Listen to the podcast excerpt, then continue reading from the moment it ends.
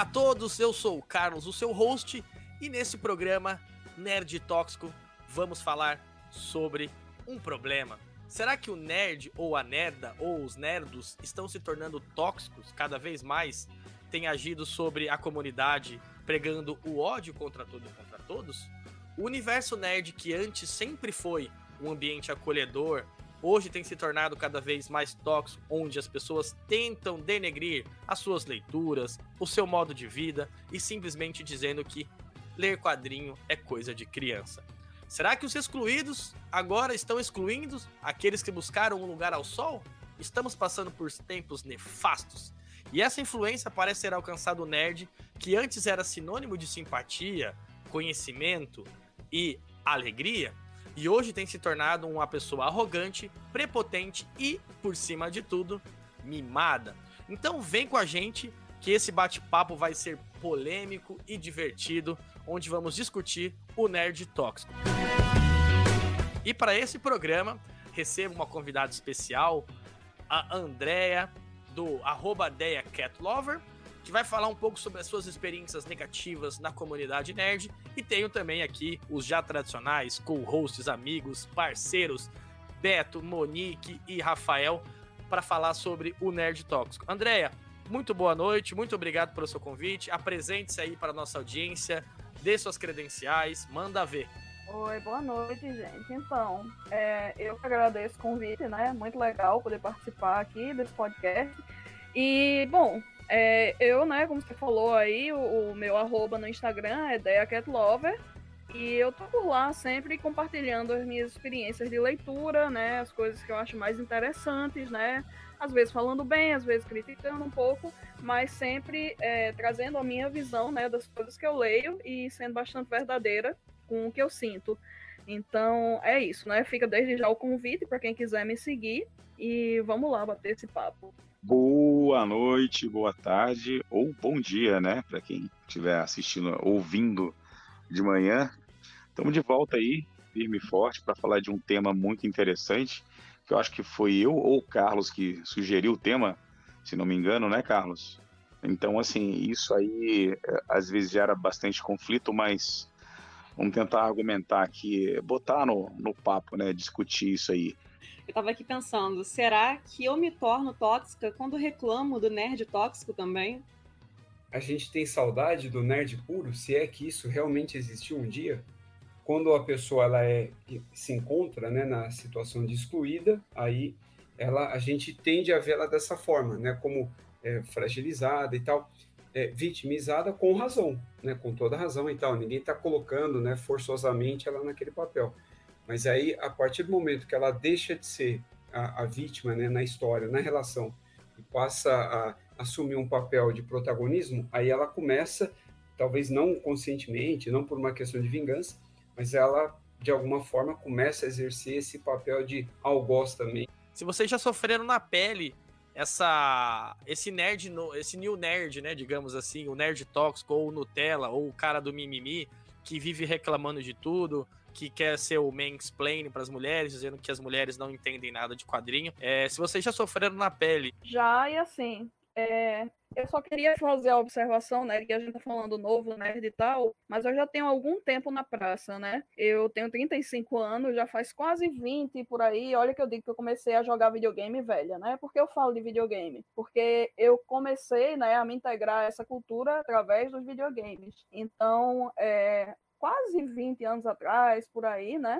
Um pouquinho menos, eu já andava pelos fóruns na internet e já observava muito esse movimento, né, dos nerds tóxicos, como a gente está falando aqui. As situações que eu passei não foram tão é, óbvias, né, tão intensas, mas eu observei muita coisa acontecer e eu sofri algumas coisas mais sutis. Uma das coisas que eu observava muito nessa época que eu andava pelos fóruns era uma coisa que eu acho extremamente ridícula, né? Que eu não sei se continua até hoje, porque eu meio que larguei, né, essa comunidade, continuo jogando, continuo lendo, continuo fazendo as coisas, mas, né, uma das minhas mudanças de hábito, que é uma coisa que a gente, né, vai abordar aqui, foi justamente essa, foi me afastar da comunidade porque estava ficando demais. Era a questão da guerra dos consoles. Existem, né, Sony, Nintendo, Xbox, né, de computador computador, tinha muito isso de cada um assumir um lado e ficar atacando os outros, né, que estavam dos lados considerados opostos. Então, isso era uma coisa que eu achava extremamente ridícula. Para surpresa de ninguém, a maioria das pessoas que se envolvia nessa guerra dos consoles, né, como a gente chamava, eram os homens. Eu acredito que isso deve continuar em alguma medida, né? Mas, enfim, de qualquer forma, foi nessa época que eu comecei a sentir na pele, né, algumas dessas situações e como eu falei, né, de formas mais sutis e menos invasivas, do tipo, né, homem discutindo assim com você, você claramente vê que o cara não discutiria se você fosse um homem, né? Mas você vai lá e vai, enfim, né, você é de boa, em contestar a opinião do cara e o cara, né, fica, ah, mas você tá me perseguindo, você tá, você tá indo atrás de mim por quê e tal. Se fosse um homem falando aquilo, eu não estaria dizendo aquela coisa, né? Ou então, é, de você postar uma foto, né, e o cara vir lhe atacar, né, no caso, me atacar. Essa comunidade vai muito em cima disso também, né, a questão da aparência, da estética, né? Mais uma herança aí do, do machismo enraizado que a gente tem. Situações que eu observei também foram várias, né? Então teria muita história para contar. Tinha uma menina no fórum, né, que era muito bonita e os caras, tinha muitos caras que ficavam atrás dela, dando em cima e tal, ela não dava bola para ninguém. E aí um desses caras surtou e resolveu fazer um post dizendo que ele tinha nudes dessa menina e meus e de outras garotas que frequentavam o fórum e que ia postar. E aí, quando você entrava lá no post, claro que ele não tinha nada, né? Que era só um clickbait que ele fez para chamar a atenção dessa menina e tal. O que o cara consegue com isso, eu não sei, né? Além de, de enfim, da nossa raiva. Mas é isso, né? Algumas das situações que eu passei ou que eu presenciei foram essas. Em relação à guerra dos consoles, aquela não foi nenhuma guerra dos consoles, mental foi do Sheldon no Big Bang Theory entre o PlayStation e o Xbox. A Amy tá Farrah tá com ele lá para ajudar ele a escolher isso também. Foi Sim. muito engraçado até por sinal. Essa guerra dos consoles ela começa ali, né, com o Sega Nintendo, né? Então, principalmente quem viveu, né, o auge ali, é, o final dos anos 80 foi praticamente onde a gente pode pontuar o início dela e todos os anos 90, né, praticamente, mesmo com o nascimento já do, de consoles, né, como o da Sony, né, o PlayStation, na metade da década, ainda o, os polos ainda eram, né, é, Sega e Nintendo. Inclusive tem até um livro, né, que trata sobre isso. Eu até recomendo, né, ele foi lançado é, há, há, pouco tempo, né, não, não eu não lembro quantos anos, acho quatro, cinco anos, não me lembro bem. Ele tenta tratar de uma forma apaixonada, como quem viveu aquela época, e depois também de uma forma mais distanciada, né, como alguém hoje, né, já adulto, enxergando as coisas que aconteciam naquela época, inclusive propagandas né, na televisão, em revistas de videogame e tal, os absurdos né, que a gente consegue identificar hoje e tal, e que muitas pessoas que viveram aquela época é, queriam, a, acham que na verdade não tem problema algum, queriam até que essas coisas vo, é, voltassem, que não, não havia maldade alguma, e hoje a gente que enxerga, né, cheio de dedos, as coisas com maldade e esse tipo de coisa, que é, que é o que é mais é, comumente né, chamado de mimimi. Mimi não.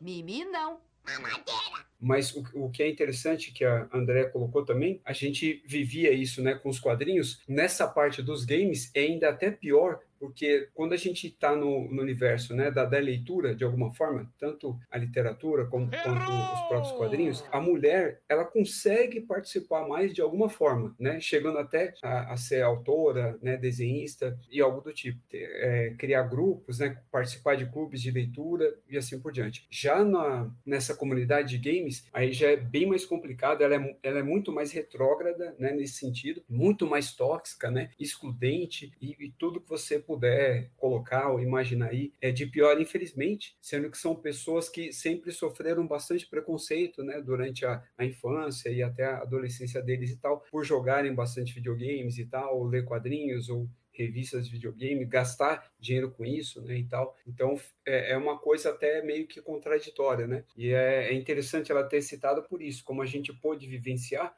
e a gente olha isso, que na verdade assim é algo bem é, foi criado, né? Primeiro pelas empresas, né? Como o próprio livro aponta, a Sega foi quem tomou a dianteira nessa questão da guerra, né, no caso, e depois as pessoas assumem, né? E hoje acontece no universo é, cinematográfico baseado em quadrinhos. A gente, a gente tem a guerra ali, é Warner versus Disney, né? É Marvel versus DC, e a ponto de que até o. Teve até um comentário recente, né? Um episódio recente. O trailer do Thor, os grupos né, de DC lá no, no Facebook, tirando sarro, né? Criticando, falando mal do, do trailer do Thor e tal, justamente por é, os fãs da DC estarem, estarem nessa fase de bonança, né, nesse hype devido ao filme do Batman, né, do sucesso e tal, que ele causou, de estar tá se aproximando aí, né, a, a um milhão em bilheterias e tal. Então fica sempre essa coisa, né? Você é, tem que assumir uma posição, né? Você não pode gostar dos dois. Você assume um lado e aí você tem que se degladiar aí de alguma forma com alguém, com algum grupo especificamente. Mas algo que a Andrea falou que é fundamental e que eu pratico hoje, que é uma forma de não ter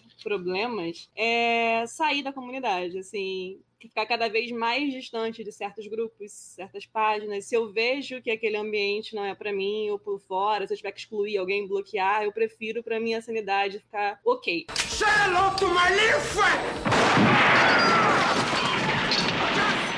e eu achava que isso era mais alguma coisa do passado, sabe? Essa discussão de ego, de quem sabe mais, ou se você tá num grupinho de rapazes e você fala que você gosta, assim como a Andrea falou sobre os videogames, ou de um quadrinho, ou de cinema e tal, os caras vão conversar de boa, mas tem uma menina no meio em que gosta daquele assunto também, normalmente ela vai receber um questionário, né, sobre o que, que você gosta, qual é o nome do cara, quem criou, qual foi o ano, isso era muito comum antigamente na nossa adolescência. Talvez até fosse por isso que fosse mais difícil encontrar outras garotas garotas que pelo menos eu soubesse que também gostavam das mesmas coisas. Eu acho que isso era uma forma de se afastar, sabe? As meninas ficavam afastadas, a gente se sentia mal de falar do que gostava porque a gente sabia como seria recebida. E hoje em dia, por eu não ficar tão dentro desses grupos que são mais tóxicos assim, eu achei que eu tava livre dessa. Mas recentemente a gente teve uma amostra, né? É uma situação chata que a gente percebe que apenas, não só mulheres passam, eu sei, mas algo que atinge mais a gente gente, dessa vez eu tenho certeza que foi porque eu era mulher, eu recebi um, alguns comentários recentes, rapazes sabem aqui, que alguém estava falando, um, não vou citar quem foi, porque acho que não, não vou dar crédito, né? Não importa. O rapaz chegou para mim e falou: Desde quando você lê? Aí, em relação às minhas resenhas, ele falou: Você não pode apenas dizer as coisas que você gostou e a sua opinião pessoal porque eu pesquiso quadrinhos, eu estudo quadrinhos. Se você quiser, eu posso te emprestar alguns até. Aí, em relação ao nosso programa, o nosso seu programa é até legal, mas falta conteúdo. Vocês precisam aprender muito ainda. Sabe aquela coisa disfarçada de crítica construtiva. Mas, se era uma crítica construtiva, por que os outros três rapazes do grupo não receberam a mesma mensagem? E esse rapaz segue todos os três meninos aqui do grupo, mas só eu recebi. Foi porque eu era menina. Ele deve ter achado achado o quê? Que eu não ia ter voz para responder. Então, assim, as meninas normalmente passam por essa situação chata. Chato demais que em pleno 2022 a gente continue passando por situações assim. Eu acho que no final das contas é só uma disputa de ego, sabe? Aquele nerd que antes era oprimido e agora ele quer ser opressor também. Parece que o nerd de quadrinho, ele quer ser um pouco mais culto nesse sentido e quer sempre dizer que sabe mais do que o outro. Isso vale tanto para homem como para mulher, porque também podemos os homens e as mulheres sofrerem opressão de, de mulheres, etc. Não tem o nerd tóxico ele não tem gênero. Ele pode ser um homem, uma mulher, mas claro que está mais fadado a ser os homens sabem tudo. Andréia, nessa sua vida longa no mundo cultural, né, da cultura pop, é, você já deve ter encontrado de tudo, que eu sei, eu imagino. Mas eu queria saber é, se você já foi desestimulada, por exemplo, por pessoas tóxicas ou pessoas, né, que tentam, sei lá, denegrir os seus hábitos. Ah, você não deveria ler isso, você não deveria fazer aquilo. Você já sentiu isso na pele? Pessoas que ficam tentando menosprezar o que você lê, o que você joga? Com certeza, né? Tanto no meio nerd, né? No meio dos leitores, enfim, quanto e eu acho que talvez principalmente fora dele, né? O hábito da leitura no Brasil já é uma coisa, né? Se você for levar em conta a população toda, né? Já é um, uma coisa que não é muito popular, né? Já tem uma população que majoritariamente não lê muito. Né, pesquisa, isso e tal. Então, quando você, né, fala que gosta de ler e tal, tem gente, né, que olha estranho para você e, e, simplesmente não comenta nada, né, tipo, deixa você no vácuo, né? Não tem nem o que dizer. E tem gente, né, que, enfim, né, chega ao ponto de perguntar realmente, né, o porquê, qual é a graça e tal. Dentro do, do meio de leitores, né, nerds, confesso que não me deparei muito com isso, não. Foi mais fora. Agora, sim, essa tentativa das outras pessoas de, né, não sei se é desestimular, mas de questionar, né, de, enfim, né, querer dizer que ele é chato e tal, né, que você é, né, ser chamada de estranha, quantas vezes já não fui, né, chamada de estranha porque gostava de ler, porque eu também socializo pouco, né, sou muito introvertida, gosto mais de ficar na minha e tal. Não chega a me desestimular, nunca conseguiram esse efeito, né, porque eu sou muito segura, assim, do que eu gosto, né, das coisas que eu acredito, então eu nunca vou realmente, né, claro, influências existem, né, para você ler uma coisa ou, ou, se afastar de outra e tal, ninguém tá, tá livre de influências, mas não a ponto de eu deixar de consumir o que eu gosto, né. Então, assim, por exemplo, é, um meio onde se encontra muito esse preconceito, né, o, o nicho dentro do nicho, né, que é o dos heróis, é um que eu já não frequento muito. Eu leio pouquíssima coisa de herói, né. Então, assim, é, é, esse tipo de preconceito eu nunca sofri, mas eu sei que existe muito, né. Vocês aí, quem lê herói, né, enfim, gibi de hominho, né, como a gente chama também, é, deve saber melhor do que eu, né, como é isso. Mas isso aí é, é esse foi um tipo de preconceito que eu realmente não sofri. É, herói, eu tenho, sei lá, algumas coisinhas do Batman, coisas do Tom King que eu acho interessantes. E no meio dos quadrinhos alternativos, né, quadrinhos independentes, nacionais e tal, eu acho que isso é menos frequente, né? Pessoas que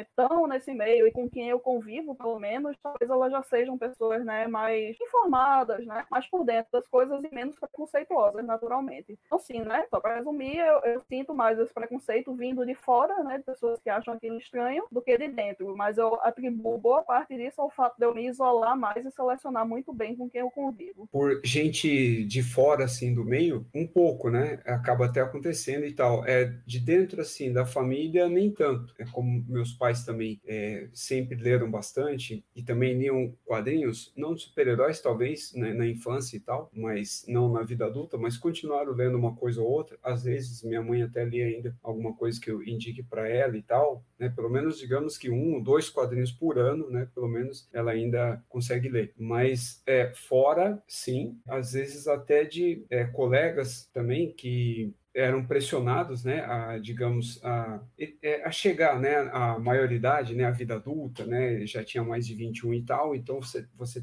tinha que parar de ler esse tipo de coisa, ler mais livros, né, independente do conteúdo, mas só o fato de você ler mais livros já te tornava, né, mais adulto e algo do tipo, e aí, às vezes, colegas, assim, do, do próprio meio, assim, é, ele não tinha deixado de gostar, mas ele estava cedendo a uma pressão, né, social, vamos colocar assim, sendo exercida ali nele, e aí ele tentava mudar de maneira forçada e tal, e aí é, e, e, falar isso pra gente, né? Que na verdade a gente estava errado, esse tipo de coisa. Como alguém, por exemplo, que tinha algum vício, né? É, fumava cigarro ou né, usava algum tipo de droga ou bebia, e aí ele tinha que parar, e aí ele queria parar de andar com os amigos que consumiam isso e, e começava a criticar eles e tal o princípio ele era muito semelhante. Então acabava sendo é algo mais é, pontual mesmo, entendeu? E, e também o fato também da a, as meninas no caso delas não gostarem tanto, né? Eu digo isso na minha época de infância, adolescência, é, adolescência, meio que acabava é, separando, né, os clubinhos aí no caso, né, o Bolinha e Luluzinha, mas mais porque elas eram excluídas, né, do que elas realmente assim não gostavam, né, porque na verdade elas nunca tinham tido a oportunidade de é, consumir aquilo, participar daquilo, né, dessa comunidade, se é que a gente pode chamar assim, pelo menos lá dos, dos anos 80, o início do, dos 90, para realmente saber se elas gostassem ou não e tal, ter alguma opinião a respeito disso. Então acabava sendo algo mais pontual ou é, de gente de fora, né? Como o próprio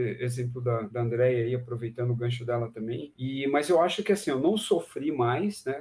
não sofri mais pelo fato de, de ser homem. Eu acho que muitos vão discordar, né, de quem estiver ouvindo e tal. Mas eu acredito, eu não posso, né, dar certeza, mas eu acredito que eu, eu tive, não vou chamar de sorte, né, obviamente, ninguém tem sorte de ser homem ou mulher, mas eu só não sofri mais, né, ou não sofri realmente algum tipo de preconceito por ser homem. Eu tô contigo também, Rafa, nessa questão aí do preconceito de, de, de ser estimulado, né? É, minha mãe também sempre foi uma leitora assídua, né, mas ela lia muito Sabrina, né? Se vocês estiverem ouvindo esse programa, me desculpem se passar essa vergonha. Livro de romance, sabe? Aqueles. Sabrinas que vendiam no, na banca de revista, custava um real. Jornal, né? Isso. Minha mãe ela lia também.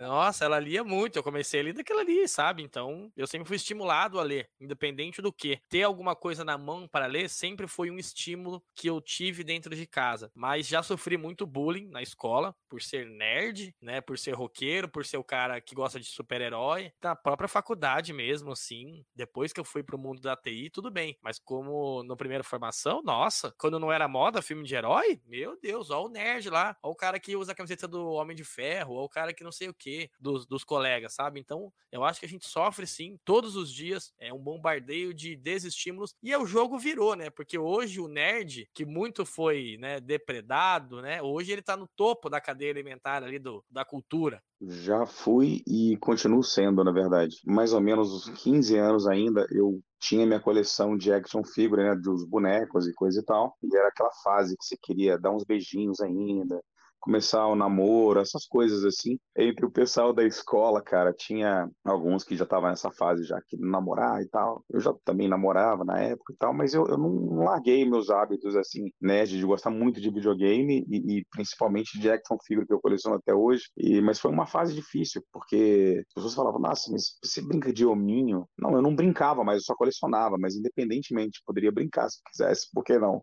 Agora, mais velho, é, por eu ter tatuagens, assim, de super-heróis também, às vezes eu me deparo com, com, com caixa, assim, de... Eu fui no Carrefour, fui passar uma compra e tal, a moça olhou pro meu braço, nossa, que legal, você gosta, você gosta de super-herói, que bacana e tal. Tão difícil um adulto gostar dessas coisas, né? Meu filho de quatro anos adora, mas foi muito complicado, essas coisas, assim, é, é um pouco chato, né? E quando ainda eu falo, alguns pacientes meus chegam e, e falam, poxa, mas você lê quadrinhos? Eu pensei que você gostasse às vezes de livro, essas coisas assim. Então, assim, rola aquele desestímulo, né, cara? Eu acho isso totalmente seria desestimulante, mas eu tô, tô nem aí, cara, porque os caras estão falando, porque vou continuar lendo quadrinho, a hora que minha visão der e eu tiver condição de abrir um, um, um HQ na minha frente, pô, vou parar não, cara. Só vou parar quando eu tiver que fechar os olhos para sempre, porque o resto, meu, quadrinho é vida. Mas realmente foi um, foi, foram momentos, assim, que eu acho chato, assim. Eu não sei se tá dentro do contexto, mas é, até pessoas, assim, do meio mesmo, agora a gente falou, a gente falou de gente de fora, né? Agora, galera de dentro, assim,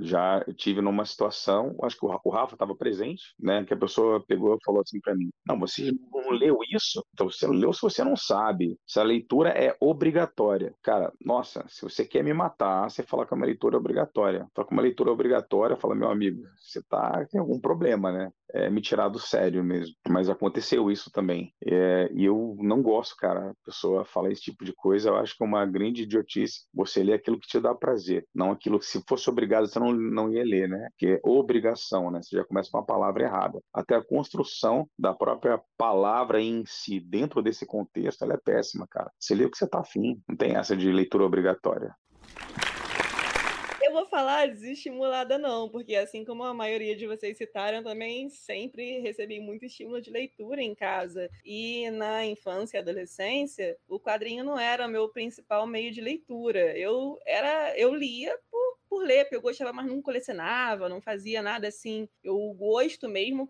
para ler assiduamente começou depois de um pouquinho mais velha. Quando você, assim como o Rafa, eu comecei assim a, a perceber essa diferença no trabalho, depois já de adulta, porque eu notei que as pessoas achavam que era um tipo de leitura é, infantilizada, né? Independente do tema que estivesse sendo abordado, se a pessoa vê algo colorido, vê aquela leitura em forma de com desenhos e tudo mais, mais, ela acha que é algo infantil e eu achava isso engraçado, porque, nossa, são tantas formas de quadrinho que a gente tem que abordam tantos assuntos diferentes, né? E não necessariamente é só um gibizinho da Turma da Mônica feito por uma criança de menos de 12 anos. E eu acho até engraçado isso. O que eu senti, na verdade, é, no início da adolescência, assim, é que nem tudo me agradava e eu não sentia necessidade de ler. Então, quando eu era contestada sobre alguns assuntos, eu me sentia mal, assim, ou inferiorizada, eu falava, poxa, será que eu deveria conhecer isso só porque todo mundo conhece ou todo mundo gosta? Hoje eu já não me importo com isso, tipo, eu tenho meu gosto de leitura, eu já sei os quadrinhos que, os estilos que eu gosto de ler, eu já sei o que me chama atenção e eu não me sinto obrigada a ler o que tá em alta, sabe? Só para saber sobre esse assunto e poder comentar também, dizer que eu sei, já não me importa. E eu acho que isso tá mais presente nos quadrinhos de super-heróis, infelizmente. A acontece muito isso. Eu acho que talvez por eles terem uma longa história, sabe? Ah, eu lia na década de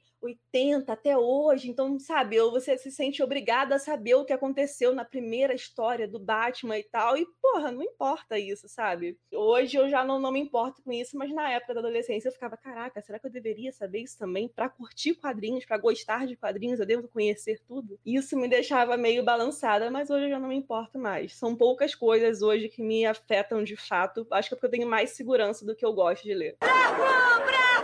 Mais um, mais um! Eu e Beto também sofremos é, bullying aqui dos nossos colegas, André, justamente porque a gente lê muito text. E ainda para eles, para a grande maioria, até o Fabiano, que é o mais novo lá do grupo, é, é gibi de velho. Então a gente, a gente sofre bullying, bullying por isso. Hum, mas é coroa. É o gibi é. de hominho, é o ah, gibi é. de criança e é o gibi de velho. Gibi de velho. Essa história de text gibi de velho é muito famosa, né? Mas eu vou dizer assim, é um preconceito que eu tinha também, até por um acaso do destino Meu receber Deus. uma edição de Tex. Assim, Olha né? aí, uma, minha uma gente. encomenda que eu fiz e veio um, um Tex do nada que eu não tinha pedido. Aí eu, não, né, não, não vou pro correio, só devolver um Tex. E eu li e gostei, eu fiquei muito surpresa. Aí eu, pô, realmente tem uns preconceitos que a gente vai desconstruindo ao longo da vida, né? Exato. Assim, não, não virei fã a ponto de ficar comprando tal, até porque não dá, né? O dinheiro é, é curto, mas eu, eu achei legal. Bom, depois dessa bela explanação da Monique, de todos os convidados, nós vamos para o intervalo comercial e voltamos para mais polêmica sobre o nerd tóxico, gente. Porque esse programa tá pegando fogo aqui, vocês não têm ideia no que vai rolar no making off desse programa de hoje. Aguardo vocês após o comercial. Às vezes, quando a gente chega no balcão para comprar presunto, leva logo o que oferecem. Mas não precisa ser assim no automático. Prontinho. Não, não. Eu vou levar esse daqui, ó. Presunto Seara. Eu sempre peço presunto da Seara, porque além de ser uma delícia, ele está mais saudável, com menos sódio e poucas calorias. Hum. Presunto Seara. Obrigada. Saia do automático também, peça sempre o presunto Seara. Experimente o novo presunto Seara. A qualidade vai te surpreender.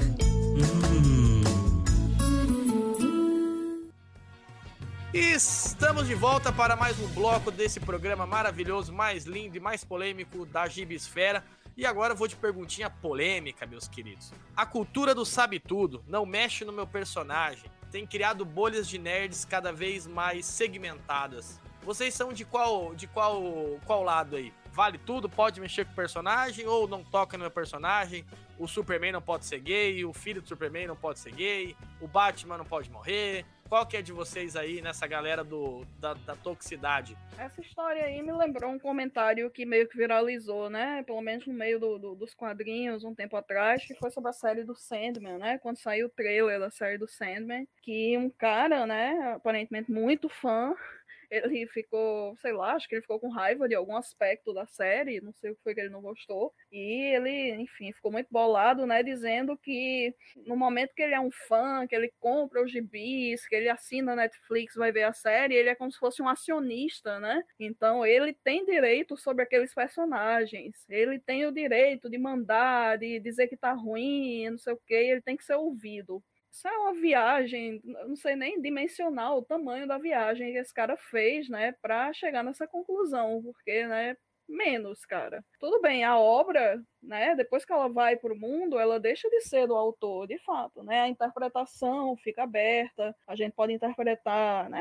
da forma que a gente quiser, certo ou errado, né? Não importa, cada um vai ter a sua relação com a obra, mas daí é você querer, né, dirigir aquilo e, e influenciar nas escolhas e tal, já é demais. Eu sou da turma que acha assim, visão autoral é uma coisa muito boa não gosto das coisas engessadas e sempre iguais. Acho que é bom que as coisas mudem, sim, né? No meio dos heróis, a gente vê tanto isso, né? De passam-se décadas e as coisas continuam as mesmas. O herói vai lá, né? Salva o mundo, depois morre, aí ressuscita, né? Nenhuma morte é definitiva, porque não se pode correr o risco de perder aquele dinheiro, né? Que, que aquele herói popular traz. E por causa disso também, né?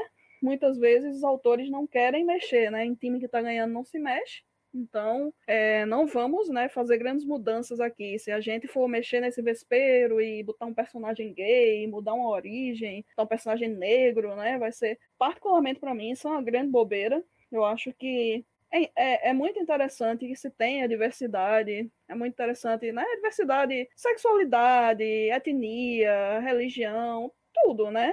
Acho que já passou a época da gente ter só personagens brancos e histórias, né, heterocentradas, né, heteronormativas e cisnormativas e tudo mais. E eu acho que é bom mexer, eu acho que é bom mudar. E eu acho que é bom também não ficar sempre nos mesmos personagens, né? Muitas vezes essas pessoas reivindicam, né? Ah, não mexe no meu personagem, faz um personagem novo para que ele seja gay, para que ele seja, enfim. Aí quando o autor vai lá e faz um personagem novo, como é o caso do filho do Super-Homem, né? O pessoal fica com raiva do mesmo, quer dizer, novo não, né? Mas que não é tão estabelecido quanto Super-Homem. E aí o povo fica com raiva do mesmo jeito. Então se decide, né?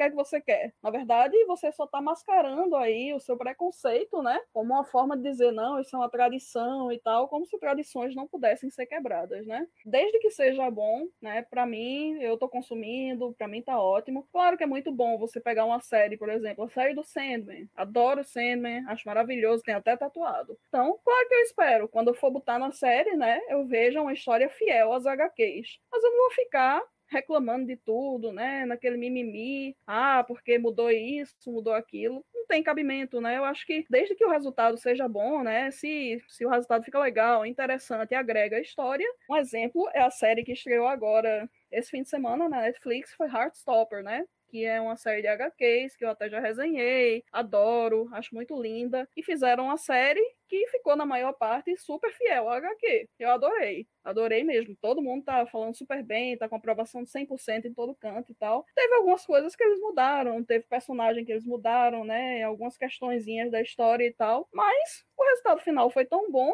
que para mim isso não, assim, não teve importância. Mudaram, ficou legal, tá ótimo. Para mim é isso que vale. Até porque é. se para ficar 100% igual, a gente lê o quadrinho de novo, né, cara? Eu concordo Tirou totalmente a palavra com você. da minha boca. É, eu, eu, concordo totalmente com o que ela falou, porque é, você já tem o quadrinho ali. Claro que é gostoso você ver algo que seja fiel, porque você se identifica, você reconhece aquilo que você leu. Parece aquele meme do Leonardo DiCaprio, sabe? Ele apontando na tela do cinema, olha lá, olha ali e tal, sabe? Reconhecendo algo que você gosta, um determinado personagem e tudo mais. É legal, mas não é necessário. Às vezes a produção fica tão boa que você não percebe, ou percebe, mas aceita, porque no final o resultado foi, foi beleza. E as pessoas reclamam muito pra, como, como uma forma de, sei lá, sabe, o nerd mimado mesmo, assim. Às vezes ele tá mais mascarando algo que ele não consegue mais segurar, e eu adoro quando é em relação ao Sandman, como você falou, porque o pessoal vai lá no Twitter reclamar, marca o New Gaiman e ele dá um chega para lá muito bonito de ver nessas pessoas, né? Eles querem entender mais da obra do que o próprio New Gaiman.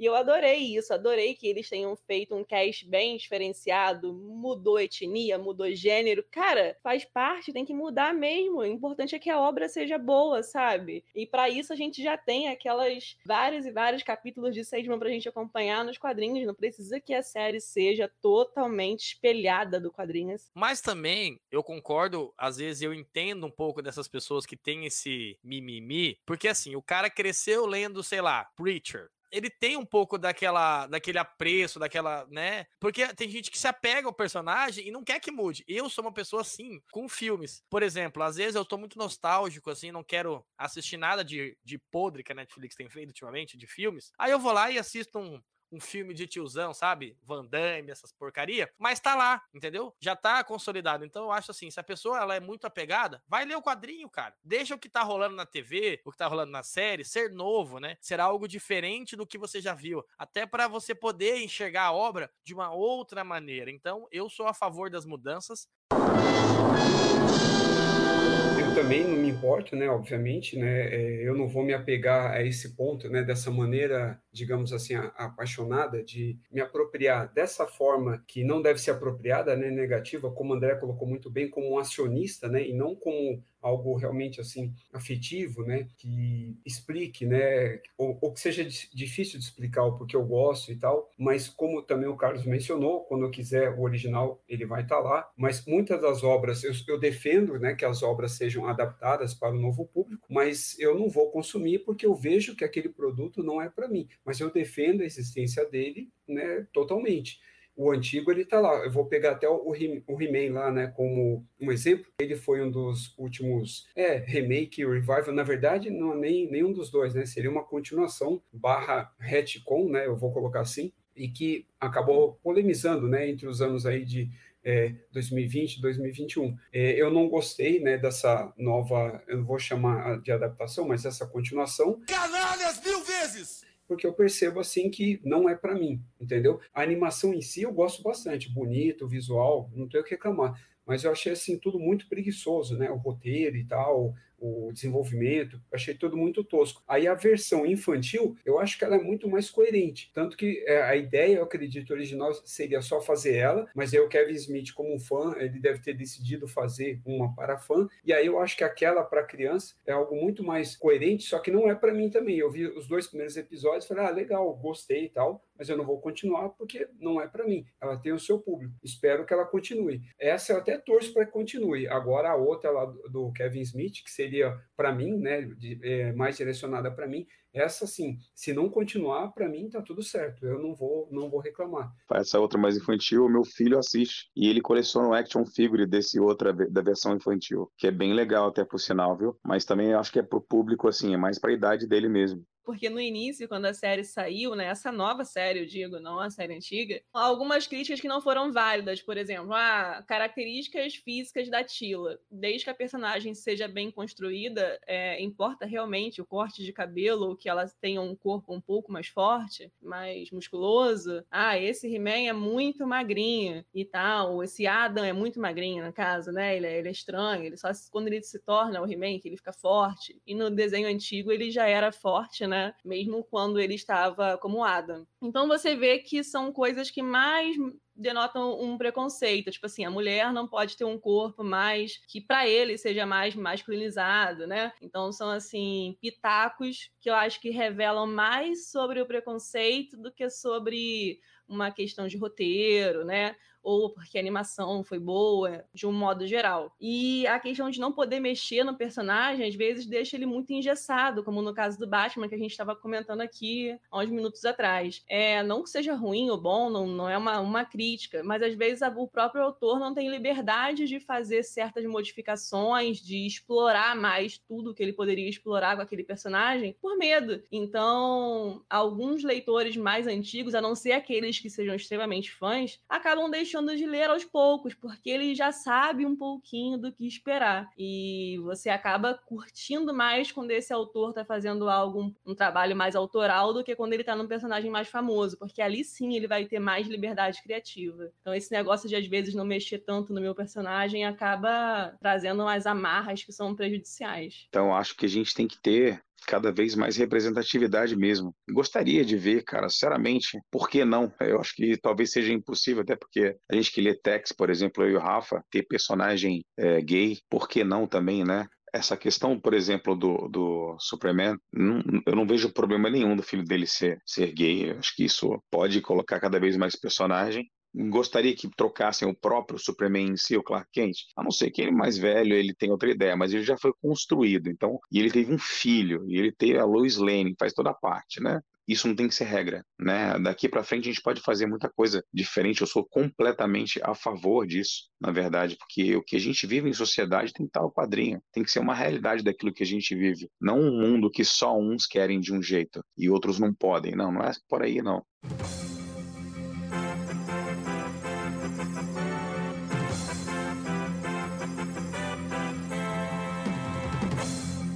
Se você ouviu aí o comentário de Monique, Rafa e Beto sobre He-Man, corre lá na nossa página do Instagram, não sei em qual, mas nós fizemos uma live sobre o Nerd Cringe, debatemos sobre o personagem He-Man. Eu gostei em algumas partes da série e outras não, como eu já havia mencionado, então talvez né, eu tenha entrado em controvérsia aqui comigo mesmo, mas eu acho que valeu a pena ter feito He-Man. Não sei. Gastaram dinheiro? A Netflix faz cada merda ultimamente que, pelo amor de Deus, né? Então, He-Man não é nada mais, nada menos que um produto Netflix para essa geração que não quer, não quer coisa boa, parece, que é só quantidade, né? Então, eu não sei bem o que, que a gente pode esperar das próximas produções. Nós vamos para o intervalo comercial e voltamos para o nosso último bloco para destrinchar aí o Nerd Tóxico.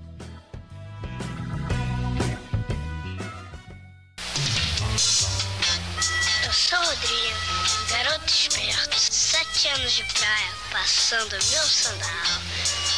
Olha lá o Paulinho, ele não usa sandal. Sandal da Johnson Johnson não sai na água e protege a pele dos raios nocivos do sol. Que férias, hein, Rodrigo? Garota esperta, sete anos de praia. Que férias, hein, dona Júlia? Garota esperta, 30 anos de praia. Sandal, o sol na medida certa.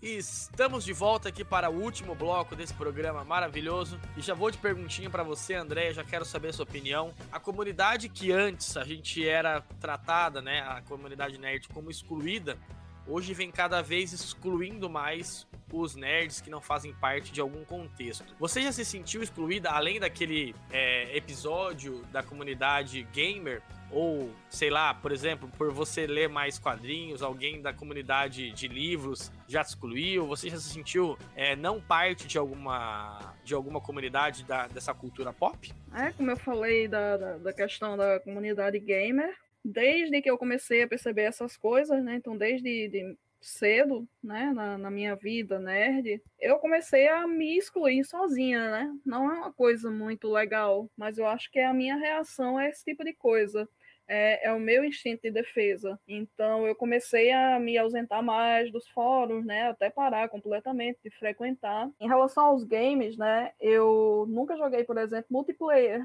Porque a gente sabe que mulheres são muito assediadas, são muito atacadas no multiplayer pelo simples e exclusivo fato de serem mulheres, né? Então, já para evitar passar por esse tipo de situação, para evitar esse estresse, eu mesma, né, não quis. Claro, é uma coisa que não me interessa muito também. Se fosse uma coisa que eu quisesse muito, né, eu iria com a cara e a coragem jogaria mas o próprio multiplayer já não me interessa tanto. Então, né, unir o útil ao agradável. E dentro da comunidade de leitores, aí eu acho que não, né? Acho que eu falei antes, é, por questão também de, de selecionar muito os lugares por onde eu ando, né, as pessoas com quem eu convivo. Eu tenho certeza que, enfim, em outras comunidades, com outras pessoas, talvez isso acontecesse sim enfim, nos meus círculos de convivência, né, e uh, as pessoas que eu conheço e tal, isso aí eu não me sinto excluída, não. Pelo contrário, eu me sinto até bastante é, acolhida, né? Desde que eu comecei a transformar o meu Instagram pessoal no Instagram mais voltado para resenhas e tal, né? tive uma boa recepção, né? É, adquiri um público, né? Por pequeno que seja, mas um público fiel, né? Que gosta das coisas que eu falo e tal, né? E enfim, né, debate com tranquilidade, não, nunca sofri ataques gratuitos, né, desde que eu comecei a, a, fazer, né, resenhas e tal. Então, assim, pelo menos nesse ponto, eu não tenho do que reclamar atualmente. Agora, acho que tem a ver também com o tamanho do público, como eu falei, né, se é um público menor no Instagram e tal, não tenho muita projeção, né, agora que eu tô participando de mais coisas, né, como esse podcast, algumas lives, live de resenha em canais maiores e tal, né, situação, né, não que eu me senti excluída nem atacada, mas só por ganhar um pouco mais de projeção, eu, eu já comecei a sentir alguma hostilidade. Foi numa live de resenhas que eu participei, né? A primeira live de resenhas que eu participei no ano passado, em que eu resenhei um mangá Boys Love, né? Boys Love ou Yaoi, né? Que para quem não sabe, é um gênero, né, de romance gay, né? Basicamente mangás e animes de romance entre homens que é um gênero que eu gosto muito, é um dos meus preferidos. Então, só o fato de eu estar ali ao vivo, falando para algumas centenas de pessoas, né, que é muito maior do que o público que eu estou acostumada normalmente, já trouxe algumas pessoas com alguns comentários enviesados, né? Eu já me senti na obrigação de abrir a minha fala, né, naquela noite, condenando né, a questão da homofobia, que na verdade é, é a raiz né, do, do problema que as pessoas têm com esse gênero, né? E, consequentemente, com as mulheres, a maioria das, do, do, público é de mulheres, né? Então, em consequência, é o problema que as pessoas têm com as mulheres que gostam desse gênero. Quanto mais projeção você ganha, mais você fica é, exposto ou exposta a essa toxicidade, né? E mais você tem que criar meios de se proteger, né? Até o momento eu não precisei fazer isso, né? Sair bloqueando muita gente, moderar comentário, nada. É, inclusive é uma coisa que eu penso muito, assim, por exemplo, já me estimularam a, a fazer canal no YouTube. E eu fico pensando, né? Eu sou uma mulher eu não sou padrão, né? Em vários sentidos. Então, se eu fizesse um canal no YouTube e por acaso começasse a ganhar alguma projeção, eu começaria a ser atacada também, né? Tudo indica que isso aconteceria, pelas coisas que eu vejo acontecer com mulheres, né? próximas, à minha volta, do meio e tal. Eu evito esse estresse, como eu falei, né? Pode não ser a reação mais saudável do mundo, mas eu evito esse estresse já me precavendo e já me retraindo um pouco e me isolando. Talvez essa sua né, retração seja um mecanismo de defesa mesmo, né? Já que você, como você mencionou, para não se expor, não ter que passar por esse perrengue, é melhor evitar fadiga, né? Como a Monique mencionou anteriormente. É, mas isso também impõe um pouco de limite, né? Já que às vezes você poderia fazer mais, já que seu conteúdo é bom, mas você, por medo de sofrer né, represálias ou preconceitos ou né, difamações, acaba se é, resguardando para não se expor. Então eu vejo isso também como um problema da toxicidade, da toxicidade ou sei lá do nerd tóxico do da da gibisfera, por ser assim, às vezes eles têm vergonha ou, ou, sei lá, receio de uma mulher saber mais que eles de quadrinhos. Pô, que legal, velho. Eu acho muito bacana que todo mundo tenha um baita conhecimento de quadrinhos. Então, eu vejo isso como um problema, não no sentido de que é um problema explícito, mas um problema ali que tá enraizado, né? Pô, eu sei o que acontece, pode acontecer isso, eu vou me estressar, então é um problema grande que eu acho que a gente deveria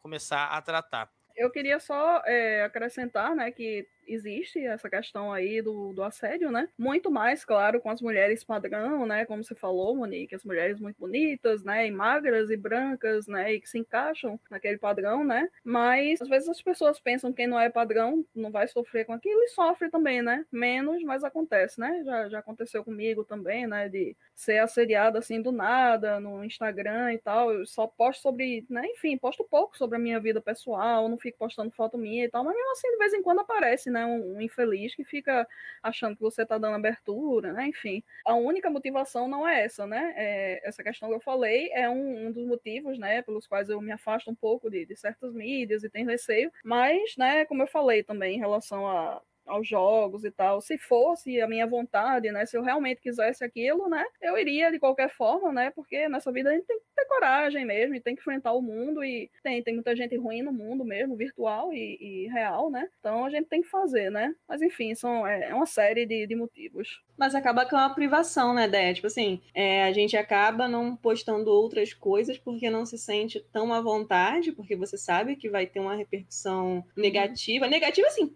pessoal pra gente, né? A gente que se sente afetiva, a, afetada com aquilo. E você acaba se, se prendendo, acaba sendo uma prisão. Do mesmo jeito que a gente quer ser livre pra ir lá, falar do que a gente quer, falar dos, dos quadrinhos que a gente gosta e tal. Em algumas coisas a gente se pondera, mesmo que a gente tivesse liberdade. Que a gente tem a liberdade para fazer o que a gente queira, mas a gente se pondera para evitar dor de cabeça com essas coisas, né? Isso acontece muito, né? E assim, várias vezes eu já pensei, né? É, vou postar isso aqui, tipo, um simples post, uma simples frase nos meus stories e pensei novamente e não postei, né? E às vezes que eu postei, né, coisas que, assim, enfim, né, seriam aparentemente inocentes, né, tipo, alguma página de um, sei lá, HQ erótica, né, só dando exemplo, eu não me lembro exatamente agora, ou alguma frase que desse imagem a alguma interpretação, sempre aparece um engraçadinho nas DMs, né, passando uma cantada, achando que você postou aquilo para ele, né, e tal. Pois é, um convite. Então, tudo que a gente faz, né, na cabeça deles é sempre para os homens, né? Sempre com eles em mente. É um convite à sedução, né? E não tem nada a ver com isso. Eu comecei o, o, o Leitura do Dia 79 no Instagram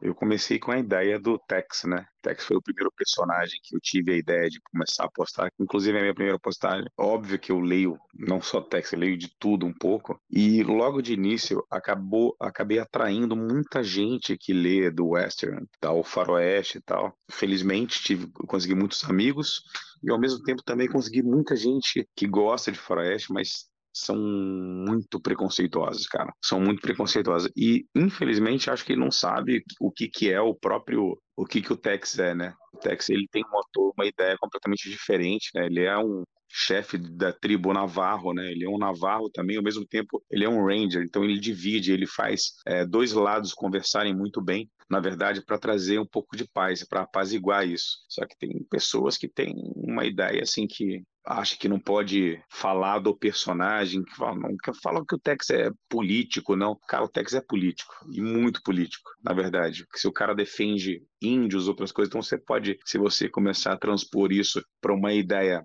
de que lado ele estaria, a gente não vai falar diretamente isso, mas possivelmente ele ia estar do lado dos pobres, das pessoas que são mais injustiçadas, das minorias, né? E tem muita gente que não gosta disso. Mas, enfim, passando por, por um tempo de postagens e tudo mais, sou um defensor também do LGBTQIA+, comecei a postar coisas também a, a partir disso, o que eu percebi, o número, a queda de seguidores assim foi foi gigante assim foi muito rápida, mas isso me deixou muito feliz, na verdade, não me deixou muito triste, não, porque não é quantidade, é a qualidade de tipo de pessoas que vão estar ali para poder trocar uma ideia. Eu não vou deixar de falar aquilo que eu gosto, aquilo que eu penso, né? Mas eu acredito que também tem um impacto nisso que você falou, Beto, de você ter começado o seu Instagram, Rafa, Monique, né? Nós, pelo menos, eu voltei ano passado. É, Percebe-se que mulheres atraem muito mais seguidores do que homem, independente do conteúdo que elas fazem, bom ou ruim, que entra no tanto no que a André e que a Monique mencionou, sobre a pessoa, né, tá naquele meio ali e chamar mais atenção do que os próprios homens. E assim, o nerdinho, né,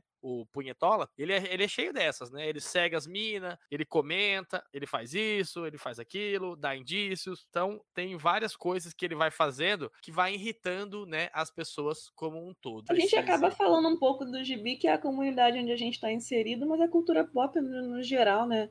Eu acho que se tivesse um grupo aqui também falando de cinema, acho que eles iam passar pelos mesmos problemas, assim, sabe, cinema, quadrinhos, seja o tipo de cultura pop que for, acho que é meio geral, porque acho que não é um problema do nerd só, acho que é um problema meio que do, do ser humano como é um, um problema todo. social isso daí. Social, é. A gente Tá estava envolvido. falando mais cedo, até o Rafa falou se era uma questão do nerd puro, não foi, Rafa? Ah, Será que ele realmente era diferente há uns anos atrás, o nerd? Ele é um novo nerd agora? Ou será que esses grupos eram muito disseminados, espalhados, assim, por aí? A gente não tinha tanto conhecimento um do outro e achava que eles eram muito excluídos? Ou será que eles só não tinham muita voz, né? Porque é aquele ditado da internet, de que a internet deu voz aos idiotas, né? Então, talvez no meio nerd sempre houve esse tipo de pessoas tão conservadoras, né? Tão preconceituosas e tudo mais. A gente só não tinha conhecimento de que eles eram assim, a gente julgava lá o nerd como um ser indefeso que talvez ele nunca tenha sido.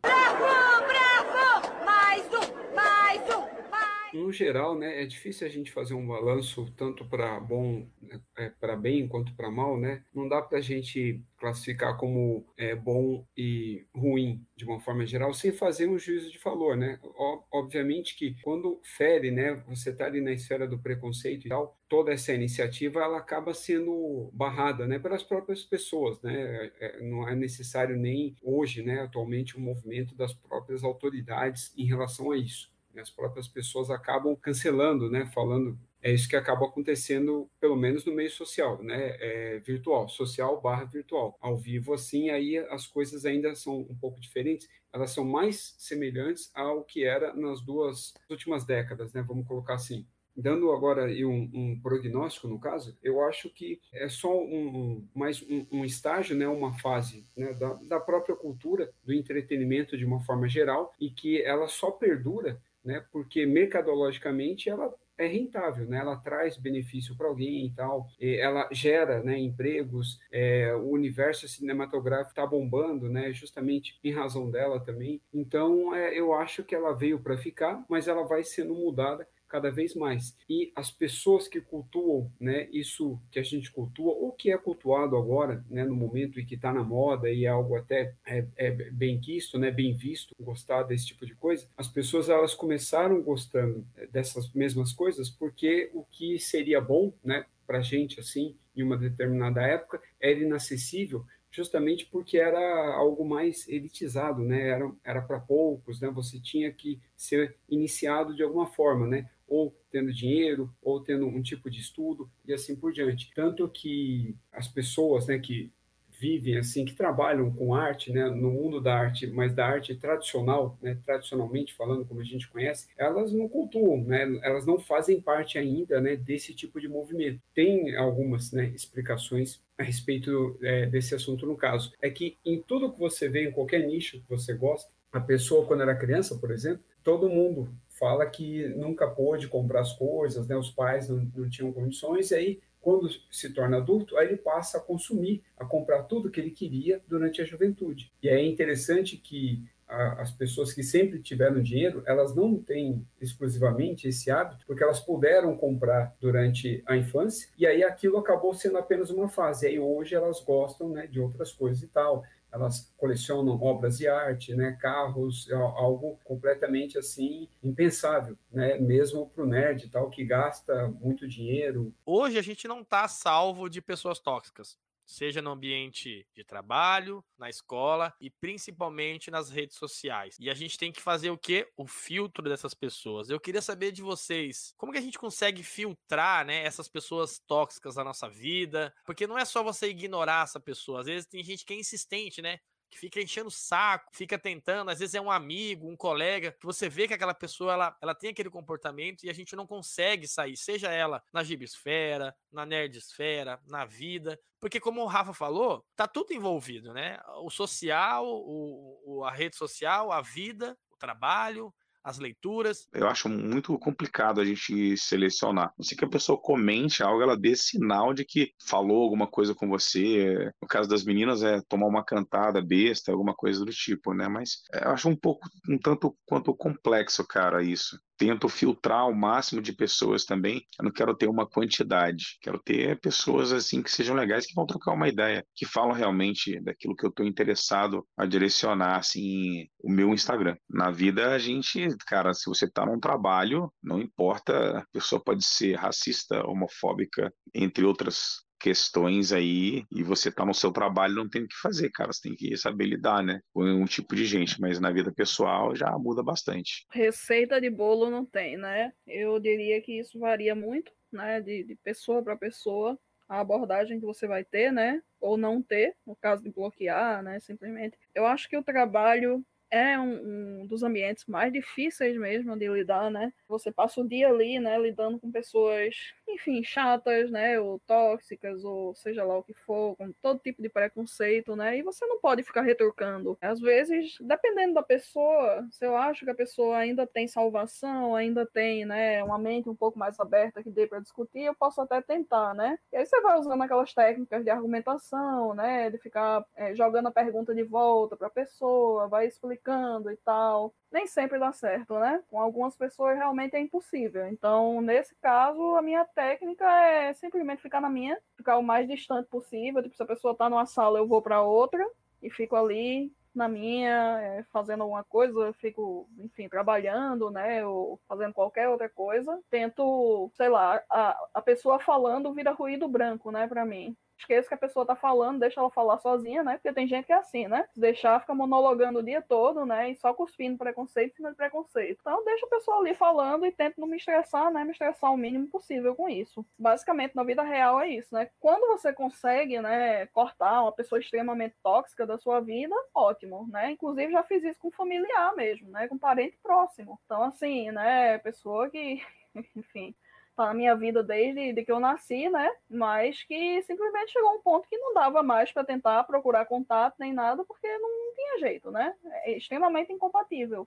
Então você corta a pessoa da sua vida, né? Você não fala com ela, ela não fala com você e tá tudo certo. A gente tem que aceitar que isso é uma possibilidade também, até mesmo para a família, né? No meio virtual, né, como vocês já falaram, é o mais fácil. Se a pessoa vem encher o saco e tal, você pode bloquear, você pode simplesmente deixar de seguir, caso você não goste né, do, do conteúdo daquela pessoa. Já fiz isso várias vezes, sem drama, sem precisar anunciar, nada do tipo, né? Fez uma, uma postagem duvidosa, vi que tem uma posição política ideológica que realmente vai de encontro a tudo que eu acredito e tal, simplesmente deixo de seguir e cada um toma o seu rumo. E quando a pessoa está sendo muito insistente, é bloquear mesmo pronto, né? Não tem muito o que fazer, não. Eu acho que hoje não tenho mais paciência para discussões, sabe? Eu acho que discussões com pessoas que têm um pensamento contrário só quando você está no meio de amigos e que você possa realmente conversar. Às vezes eu penso diferente sobre um determinado assunto, a gente debate, conversa, não debatendo, brigando, né? Mas numa conversa a gente troca umas ideias que vão ser enriquecedoras. Quando não é isso, quando é só aquela toxicidade, eu ah, entra por um ouvido hoje em dia e sai pelo outro. Infelizmente, não é todo mundo que a gente tem no virtual para ter essa, esse prazer de apenas bloquear, né? Algumas pessoas a gente é obrigado a conviver, mas aí é aquilo, a vida de adulto é se fazer de maluco diariamente e deixar para lá, ignorar. Hoje, acho que quem tem mais paciência, né, para discutir essas coisas, tá, tá perdendo um pouquinho de tempo, tá, poderia estar fazendo outra coisa. Eu hoje não discuto mais.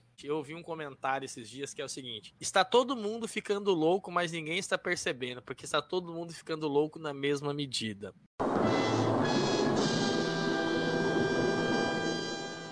Então, é. né, é, é um comentário bem interessante que eu ouvi esses dias e achei bem legal, quis trazer para vocês, porque talvez seja isso mesmo, a gente esteja vivendo tempos de loucuras, mas como tá todo mundo muito louco, a gente não tá percebendo isso. Falou em loucuras, é, não de modo pejorativo, mas assim, é, tem se tornado cada vez mais comum vir à tona pessoas relatando os problemas como ansiedade, como depressão, falando vir à tona porque eles sempre existiram, né? Mas antes a gente achava que era problema de poucos, mas não é, é um problema de muitos. Todo mundo tem isso, só não falava, não tratava ou não conhecia o que pelo que passava, etc. E no meio que a gente vive agora, a gente é muito comum ver próprios influenciadores dizendo que se afastaram ou que estão estimulados de produzir conteúdo por esse motivo, justamente por essas pessoas que exageram nas postagens, na, nos comentários maldosos. Essa questão da toxicidade não tem só a ver com, com o nerd ser chato, não, sabe? Não, ah, ele é chato, ele é só um conservador, não é só isso. Às vezes as pessoas passam tanto no limite e esquecem que elas estão ali atrás de, um, uma telinha, mas que outra pessoa tá, sabe, vivenciando aquilo que ela tá falando também e esquecem o quanto essas pessoas são afetadas de verdade. Então, muitas pessoas, quando a gente fala de desestimular, como as perguntas lá de trás, às vezes é por causa disso. Às vezes a pessoa começou a apresentar sintomas de ansiedade, depressão, e aquilo que antes era um prazer, que era algo tão bom de se realizar, de falar sobre o que ela gosta, vai acabando perdendo a graça, né? Não vai sendo mais tão prazeroso por atitudes como essas. Seguindo os exemplos dos colegas aí no caso, não sei nem se eu precisei bloquear ou fazer algo do tipo, mas de comunidades assim que eu fazia parte, aí eram postadas postagens assim que não me interessavam, né, ou algo que eu não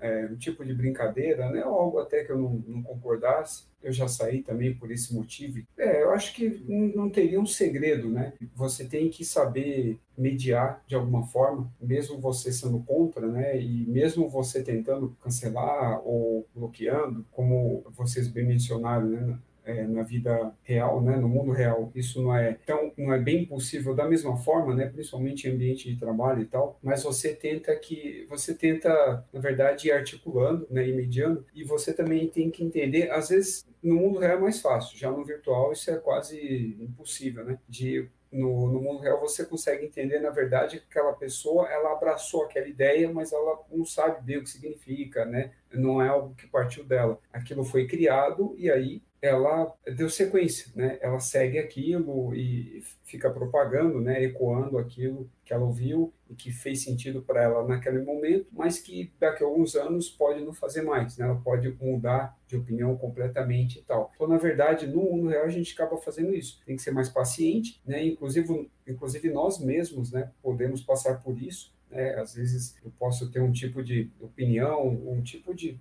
conclusão ou que quer que seja bem taxativo aqui, é, mesmo que não seja preconceituoso, mas que não dê abertura né, para um, um outro tipo de argumento, seja de vocês mesmos, ser mais impositivo em relação ao meu gosto, né, por exemplo. E aí é algo que no mundo real, né, vocês vão ter que saber é, levar a mediar de alguma forma, tentar mostrar para mim de uma maneira mais discreta e tal, é, até chegar num ponto assim é, insustentável, né? Como pode acontecer mesmo. Mas não tem segredo, né? São dois mundos aí no caso que a gente tem que saber lidar e ir levando né, de alguma forma, porque a gente não consegue viver sozinhos, né, isolados, e a gente também não pode se isolar em grupinhos, né, em nichos, e aí criar uma comunidade e aí só existir dentro daquela comunidade, né? O mundo ele nunca vai ser só isso. A gente tem visto aí várias pessoas sofrendo de ansiedade, principalmente, né? Eu vi relatos já no próprio Instagram de pessoas que abandonaram o, o, o Instagram de quadrinhos ou de livro porque não estão dando conta, ou porque a postagem às vezes não alcança é, um determinado público, ou porque tem comentários maldosos, ou né, vários outros fatores. E né, isso tem sido recorrente bate em várias pessoas. Eu tenho visto que tem, tem, tem existido muitos comentários de ódio na comunidade nerd, principalmente quando sai algum trailer, como o Rafa mesmo mencionou. Pessoal que é da comunidade da DC não curtiu o trailer do Thor falando mal. E isso às vezes influencia muito as pessoas. Vocês acham que essa influência é, negativa de disseminar ódio contra a Marvel, os, o Decenal tá falando mal dos Marvetes, os Marvetes falando mal do Decenal, a galera do Indie dizendo que só os dele importa. Isso influencia vocês de alguma forma ou vocês são blindados a esses comentários negativos? Eu acho que o mundo todo, no geral, está muito polarizado, né? Isso é uma, uma, coisa que já vem há algum tempo, né? E a gente vê isso na política, a gente vê isso em várias áreas, né? A cultura pop não vai ser diferente. Quanto a mim, né, em relação a, a tá, tá blindado, acho que ninguém tá, né, 100% blindado. É, como eu falei lá atrás, a gente sempre sofre algum tipo de influência, né? Pô, por mais que a gente esteja seguro, né, e, e sabe o que quer e o que gosta e tal. Eu tento né, ler o máximo possível de, de, de, comentários de todas as visões, né, todos os pontos de vista. Mas nem sempre é possível, porque é aquilo, né, que a gente já falou, as pessoas não conseguem moderar, né, se segurar, ponderar esses comentários. Então, muitas vezes vem coisa muito pesada eu acabo largando de mão, né? Porque não dá, não dá. Você começa a, a ler, enfim, né? Coisas péssimas demais, que, que vão muito contra aquilo que você acredita, melhor coisa a fazer é ignorar, né? Então, assim, eu sigo gostando do que eu gosto, né? Isso não vai mudar, essas, os haters não, não, não vão conseguir mudar isso e tal. Meus pontos de vista podem até mudar em relação a uma coisa ou outra. Se eu vi um argumento, né, que é válido, que é interessante, né, vai de encontro ao que eu pensava, posso considerar aquilo, né, e de repente muda também a minha forma de pensar já aconteceu várias vezes, não tem problema nenhum nisso. A questão é só saber colocar a sua opinião, né? E saber argumentar, que é algo que tá muito em falta, né? nesse meio, né, entre esses nerds tóxicos, é, é uma habilidade que é muito rara. Mas acho que é isso, né? Influência sempre vai existir, a gente tem que saber diferenciar a influência boa, né, que, que contribui, que agrega alguma coisa, e a influência negativa mesmo, que essa aí é só a gente ignorar e pronto. Até porque quando eu vejo esse excesso, sabe, de comentários negativos sobre uma determinada obra, às vezes me faz pensar se ela realmente é ruim ou quais são, né, os motivos que essa pessoa procurou fazer esses comentários, se não tem algo a ver com preconceito, algo do tipo. Então eu sempre procuro ver para dar a minha opinião mesmo, ler primeiro, assistir primeiro. Eu tento não, não me levar por esse hype negativo, porque às vezes é só um hype negativo, nada mais. Meu hype geralmente é muito baixo para quase tudo. Eu não me empolgo como pessoal também, até para ver filme, sai um teaser, alguma coisa. Às vezes eu nem vejo, porque não, não me interessa tanto. Se às vezes as pessoas estão comentando muito mal, também não faz o menor sentido para mim. Porque às vezes eu vejo, eu vou lá, assisto e gosto, sabe? Então, assim, não ligo, eu acho besteira toda essa, briga idiota que existe, por exemplo, em Marvel de si. Pô, dá pra você gostar do Batman e do Demolidor tranquilamente, entendeu? Então tem essas palhaçadas todas aí que e essa agressividade toda que eu vejo às vezes até no Facebook mesmo, desses canais de youtubers mais famosos, cara, é muita agressão. Acho que é totalmente incabível isso. As pessoas não querem só opinar, elas pretendem agredir o outro entendeu? Marca o outro começa a falar um monte de besteira. Eu, cara, eu passo reto nisso. Para mim, eu nem. Eu tô ali para entretenimento, para ser feliz, não para ficar brigando, não. Então, deixa a briga pros outros. Não só o comentário, né, como o próprio hype em si, né, da opinião dos outros, né, independente de ser maldoso ou não. É, eu já fui vítima, assim, várias vezes, né, principalmente na questão dos filmes. Eu vou dar exemplo aqui de dois da DC. Aí não tem a ver com o comentário mais do, maldoso, mas o, o, hype que gira em torno né, dessa comunidade que a gente faz parte. O filme lá do Shazam, né, ele foi vendido para mim pelo próprio pessoal do Omelete mesmo, né, que hoje nem é o mesmo grupo, nem existe mais é, as pessoas né, que falaram isso, que eram, era muito bom, era a sessão da tarde, tranquilo, e sessão da tarde, né? O, o, Betão vai concordar comigo, acho que a André também, pra gente era o Curtindo a Vida Doidado, que passava assim todo ano, era de praxe, assim, tinha que passar na televisão todo ano esse filme. Então, isso era a sessão da tarde, ou algum de volta para o futuro, algo do tipo. E aí, quando eu vi aquilo, é que eu não consigo, né, sair do cinema e tal, largar o filme, eu vejo até o final. Mas, assim, nos primeiros 20 minutos eu já tive vontade de sair e tal, todo o restante foi obrigação, assim. Para mim não tem nenhuma parte que se salva. E aí o Aquaman, aí detonaram tanto, eu já fui me preparando para assistir a maior bomba, né? É que a minha esposa queria ver. Aí, beleza, não, vamos lá, para quem viu Shazam, né? E aí esse eu acabei gostando, né? Eu não acho um puta filme, não vou ficar revendo, mas é, eu gostei. Então, eu sou vítima tanto da, dos hates quanto dos elogios, do que quer que seja. Eu acho que no fundo a gente já foi vítima um pouquinho, que quer que seja, de um hate ou de um hype. Não tem como a gente estar tá numa sociedade totalmente conectada, né? Eu até já escrevi um artigo sobre isso. A hiperconectividade vai acabar com a sociedade um dia, porque é, é tudo, né? E é muito. E esse, e esse comentário aqui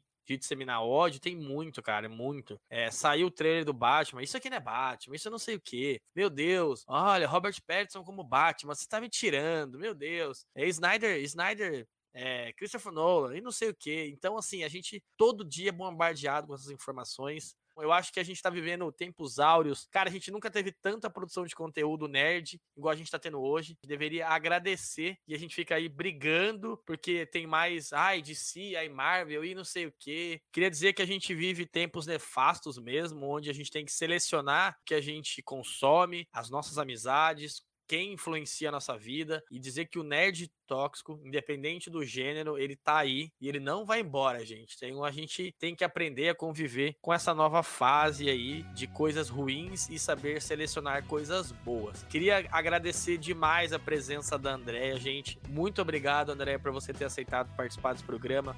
Sua opinião, o que você falou ajudou muito a gente, vai ajudar muitas pessoas que estão em casa ouvindo esse programa.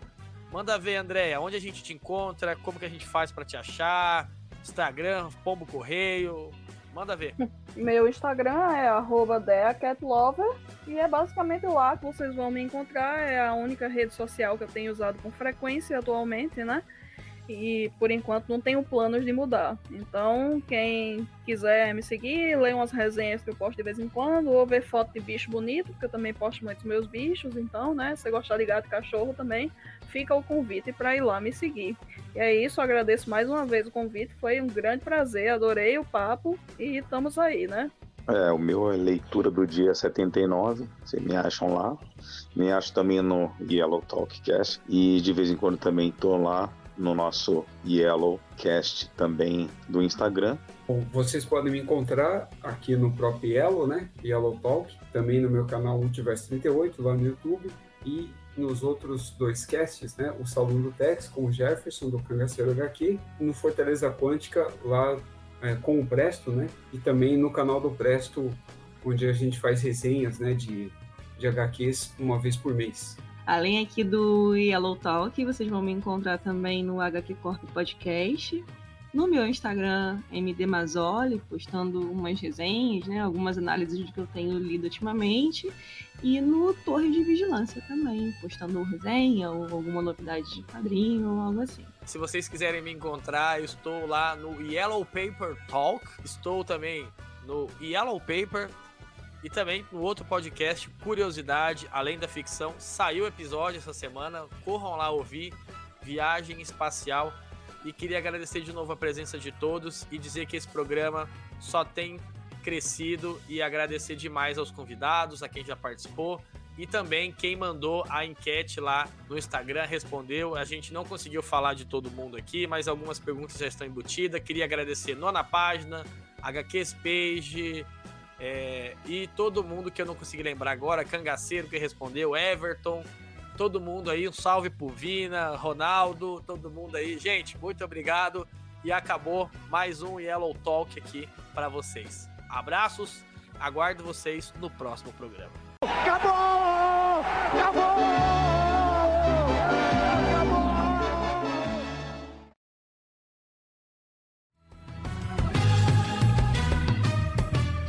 Lá, exclusivo, mulher lê pornografia. Gente, corta aqui a edição. vai ficar. Agora tá liberado. Monique, Betão, Rafael, mulher do Beto, muito obrigado a todos. Deixem um recado final aí. Já tá acabando o programa. Simone, já tá quase na hora de ir embora. Eu sei, adicional noturno, a gente vai pagar.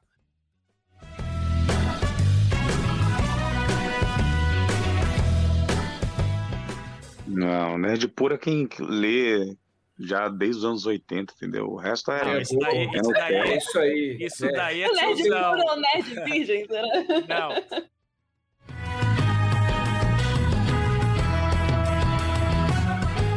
Mulher lê pornografia, todo mundo lê pornografia. A gente Oh. abre todo dia o jornal ali, tá o Bolsonaro ferrando a nossa vida. que é mais pornografia do que isso.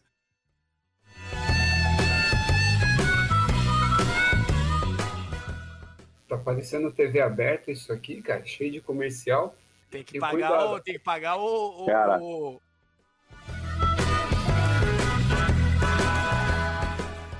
Imagina ter personagem trans ali, que legal, entendeu?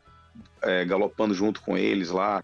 Eu acho que seria interessante. É, o galopando com eles, acho que vai ter que ficar pros extras, porque esse ficou legal. Um personagem gay galopando com os quatro, assim, na garupa, no cavalo, ia ficar bem legal. Corta, Meu Deus, produção. corta a produção. Simone, corta aí. produção.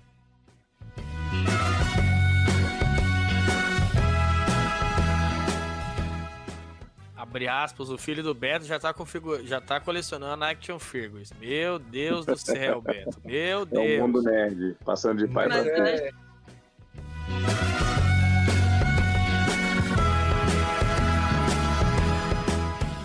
Você Cê- ia comentar o comentário da, da, Da Monique. Monique. Você comentou zoando, na verdade, né? É, o que, que a parou Monique falou parte, mesmo? Que agora eu esqueci. E, nossa, olha só, o cara ainda Ah, lembrei. Discurso inclusivo no começo.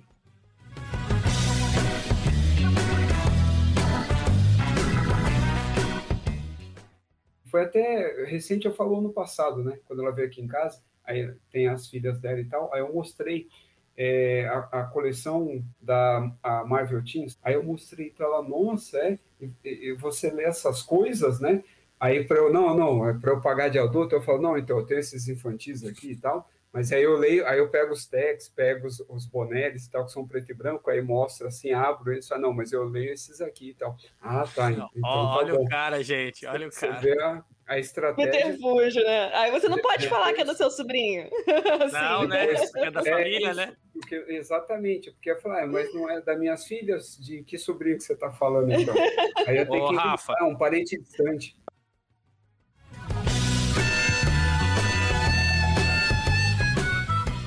Paro não, gosto pra caramba. quando a Panini aumentar os quadrinhos pra 100 reais uma mensal, né? É, aí, a gente, aí a gente, a gente apela para os PDF, né, da vida aí. Eu já tenho uma fonte aqui que pode mandar os Gente, PDF vocês não mim, estão né? ouvindo nada disso, ninguém tá falando de PDF aqui, corta, pelo amor de Deus, edição, produção Simone.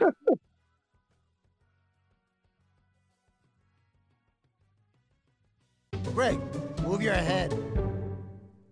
Greg, move your head. Greg, move your head. Greg, move your head. Greg, move your head. Batman, move your head. Greg, move your head. Greg, move your head. Greg, move your head.